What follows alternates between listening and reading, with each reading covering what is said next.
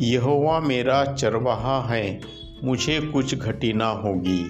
वह मुझे हरी हरी चराइयों में चराता है, वह मुझे सुखदाय जल के झरने के पास ले चलता है, वह मेरे जी में जी ले आता है।